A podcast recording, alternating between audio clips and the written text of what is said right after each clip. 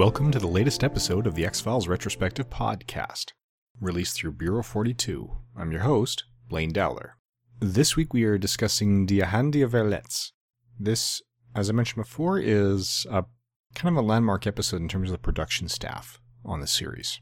John Bartley, Glenn Morgan, and James Wong all knew each other from working on previous series, specifically with the Stephen Cannell Company. Now, Stephen J. Cannell is well known for doing a lot of great series. He did the Rockford Files, he's a published mystery writer, so he did a lot of detective and police shows. And those three worked long and hard to convince Kim Manners to come over as a director on The X Files. And they succeeded, and this may have been about the last chance they had. This is not only Kim Manners' first episode, and he directed a lot of episodes, in the end, about a quarter of the entire series. It was also the last episode that Glenn Morgan and James Wong worked on before they left for their own Space Above and Beyond series that ran in the same year as the third season of The X Files. So they wrote this one, and this is the last one they're going to be writing for a while. Now, this originally aired on January 27th, 1995. The IMDb user score has it at 8.1 out of 10, which, again, is tied for the second place in the season. Now, there are a number of notable things here. One of the things that struck me first was that this episode aired in January 1995, and there's an explicit reference to Scully researching things on the internet. That's actually pretty early. This was before Microsoft even released Internet Explorer.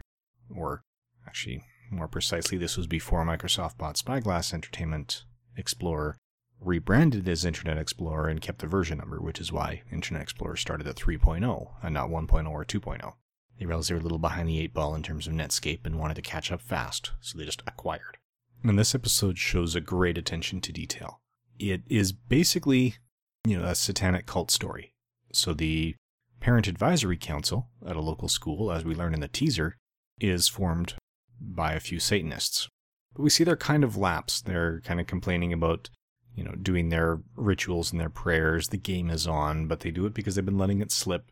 It's very effectively shot where the actual ceremony that produces the light and the weird effects is done from the other side of a closed door and the camera's just slowly pulling back with bright lights around it. The introduction of Kim Manners as a director really stands out. Watching this series in order this time, I appreciate it in ways I didn't appreciate it the first time. As I mentioned before, I was kind of hit and miss watching this in the original run during the second season. I didn't actually catch this particular episode until well, probably the main series is well into season four or five. Watching them in sequence, I can see why Kim Manners had just as much impact as David Nutter did, and why he ended up being asked to direct so many episodes. It really does feel like a turning point in terms of the production style.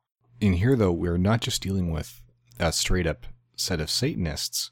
What we're actually seeing is that, yeah, they're not really serious about it, and they appear to have angered those spirits that they were worshipping and somebody else shows up to clean up the mess.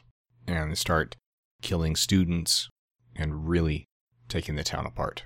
Now, on top of the production staff, we also have some notable guest stars again.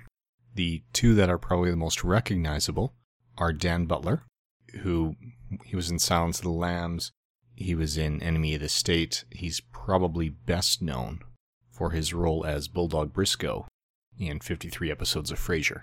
There's also Larry Musser, who's not necessarily known by name, but gets a lot of the, oh, that guy kind of recognition. He was in Jeremiah, Twilight Zone, Andromeda, several episodes of The Outer Limits. So his is definitely a recognizable face.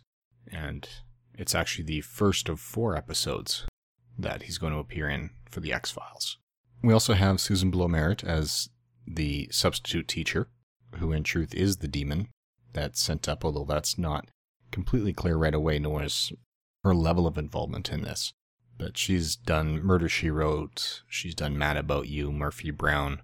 Again, another accomplished career, and if she wasn't really a standout name.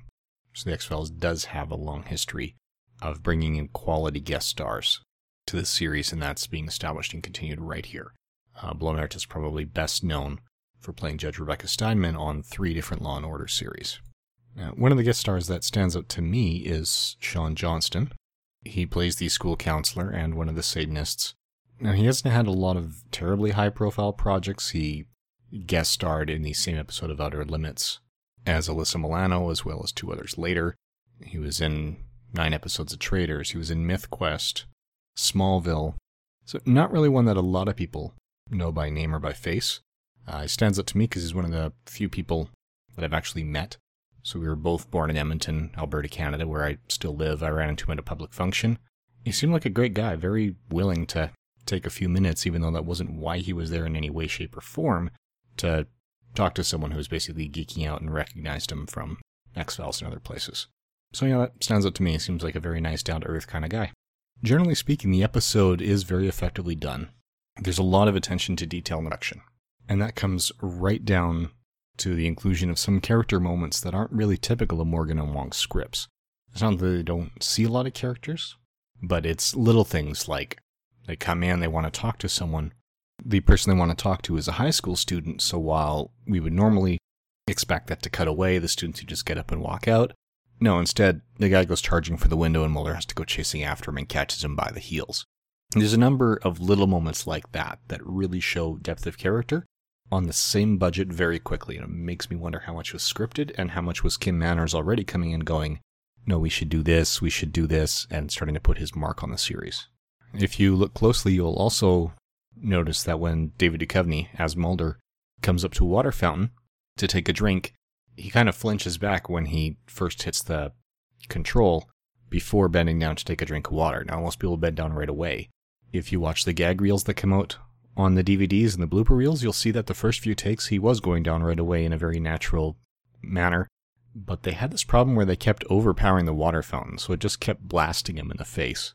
So I find it amusing that by the time they finally got it working so that they could actually do the scene and take the shot, Duchovny was almost reflexively flinching from this thing. There's other nice touches later, including when a girl named Shannon is talking about repressed memories coming forward that she remembers as being sexual abuse and other things. It doesn't quite pan out that way, but during one moment she talks about being out of her body like she wasn't really there. And if you watch the way the production is shot, that speech is happening when the camera passes behind Scully. So Scully's back is completely filling the screen. The girl's not really there on screen when she's giving the speech about her not really being there. I'm talking about how odd it is. They kept the depth of focus where the girl was.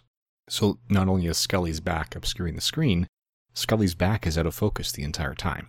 And just as the speech times to when she's going back to what she remembers experiencing in terms of her real world memories, that's when she comes back in a frame behind Scully. So a lot of very nice production touches along those lines here.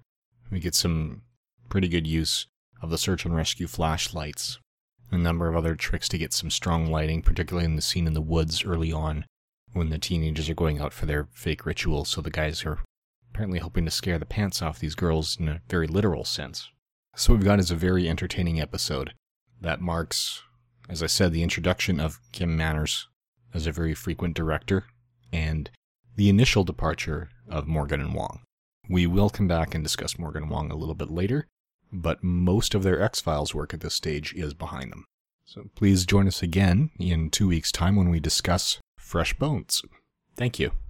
Intro and outro music is Outside Poolside by Laswell, created under the Creative Commons license. All other content copyright 2015, Bureau 42. Please feel free to send any comments or feedback to Bureau42podcasts at gmail.com or leave us a review on iTunes or Stitcher. Thank you for listening.